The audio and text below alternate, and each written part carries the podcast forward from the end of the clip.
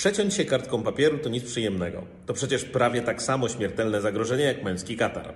Ale co może niektórych zaskoczyć, takie rozcięcie może być też niebezpieczne dla komputerów. Mam na myśli rozwiązanie o nazwie PaperCut, służące do zarządzania drukowaniem w organizacjach różnej wielkości. Badacze z Trend Micro poinformowali, że serwery druku PaperCut są wykorzystywane do przeprowadzania różnych rodzajów ataków, w tym instalacji złośliwego oprogramowania pozwalającego na zdalne przejęcie kontroli nad urządzeniami. Błąd trafił już do bazy CVE z oceną CVSS w wysokości 9.8, więc jest całkiem grubo.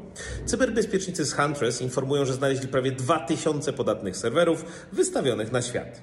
Sytuacji nie poprawia też fakt, że bezpiecznicy z Horizon 3 udostępnili już proof of concept na GitHubie, więc prawie każdy może samemu się nim pobawić. Najnowsze wersje serwerów PaperCut zostały już załatane, więc aktualizujcie się jak najszybciej, jeżeli korzystacie z tego oprogramowania.